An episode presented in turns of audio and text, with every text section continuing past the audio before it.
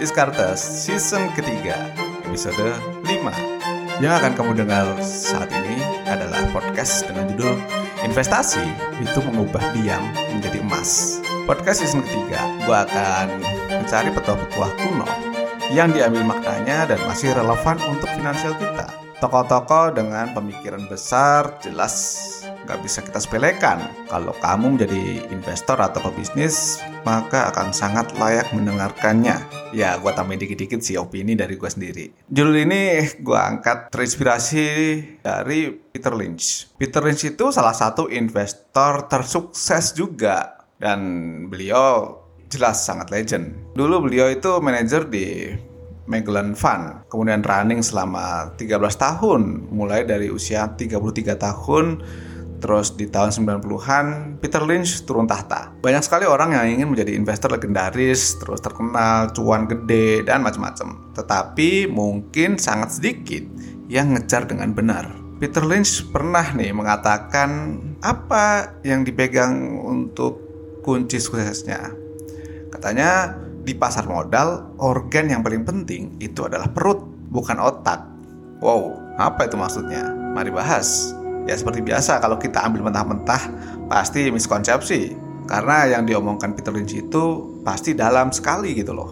Jadi kita breakdown dulu apa yang ada di dalam pernyataannya. Hanya kita masuk ke pembahasan. Coba deh bayangin, kamu pas perjalanan ke kantor dengerin berita itu banyakkan yang mana? Berita yang positif atau yang negatif? Nyalain radio coba. Lucunya ya, jumlah berita negatif itu banyak banget. So pertanyaannya adalah, apakah kamu akan baik-baik saja menyerap semua berita negatif tadi. Karena ternyata perbandingannya itu berbeda sekali. Selama lima tahun, 10 tahun, atau bertahun-tahun kemudian, akan selalu banyak berita yang negatif dibandingkan yang positif. Karena berita macam itu bisa saja lebih laku daripada berita yang ya bagus-bagus gitu. Sama lah kayak drama-drama di TV gitu. Makanya makna perut dari pernyataan Peter Lynch tadi adalah toleransi atas ketidaknyamanan. Seberapa tebal, seberapa luas toleransi kamu atas rasa sakit tadi. Jangan-jangan tipis kayak tisu.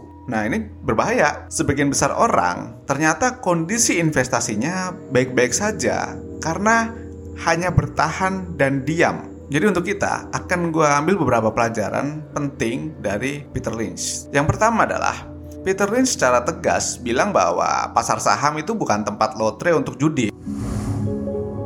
Pas awal di usia 20-an, dia membeli saham Flying Tiger senilai berapa? 300 dolar. Kemudian pas itu ada perang Vietnam, maskapai tadi tugasnya adalah nganterin barang nih ke sana. Di situ dia merasa beruntung, kenapa? Karena perusahaan yang dibeli tadi dapat proyek banyak, harga sahamnya bagus, tapi sebetulnya dia paham apa yang dibeli, kata dia dulu. Jadi sampai sekarang, style investasi dari Peter Lynch ini tidak berbeda jauh dibandingkan dengan masa lalu.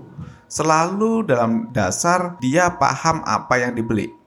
Makanya penting ditanamkan untuk kita bahwa pasar saham bukan tempat lotre. Menurut gue juga gitu Orang sering saving, sering hati-hati pas beli rumah, mobil, mikirnya itu bisa berulang kali, dicek berulang kali. Tetapi di pasar saham, sering banget gue ketemu orang yang hanya punya dasar katanya, katanya, katanya, itu berani eksekusi buy or sell dalam jumlah yang lumayan tanpa ada riset yang jelas. Pelajaran kedua dari Peter Lynch itu terkait dengan jatuhnya market. Selama menghandle Magellan 13 tahun tadi, market di sana itu pernah turun lebih dari 10% selama 9 kali.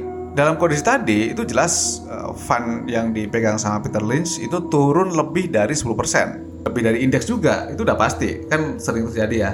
Kalau IHSG lagi turun 5% misalnya, bisa saja reksadana saham turun lebih dari itu. Buat Peter Lynch, pasar saham selalu menjadi tempat terbaik untuk naruh duit 10, 30 tahun dan seterusnya.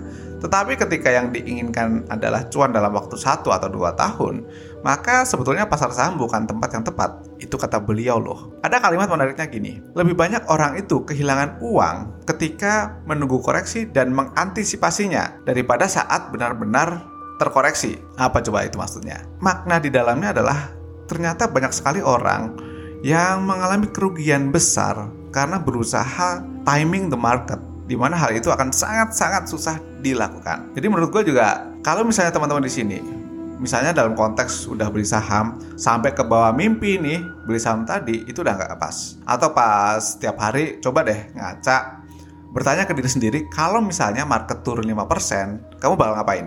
Apakah akan jual?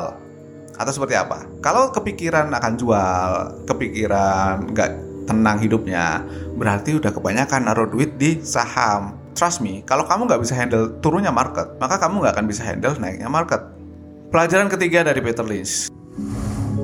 Ketika ada orang yang bertanya ke dia, apakah investor biasa itu bisa berhasil?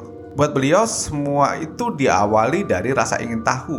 Makanya diawali dari pertanyaan kenapa ketika harga saham yang kita beli itu naik, katakan 50%, kita baiknya tahu nih kenapa bisa naik. Ketika akan jual barang kita tahu kenapa akan jual barang. Ketika mau beli juga gitu. Dan rasa kenapa itu akan bisa dijawab oleh diri kita ketika memiliki pemahaman di bidang tertentu, memiliki well keunggulan di bidang tertentu yang sesuai dengan saham yang kita beli.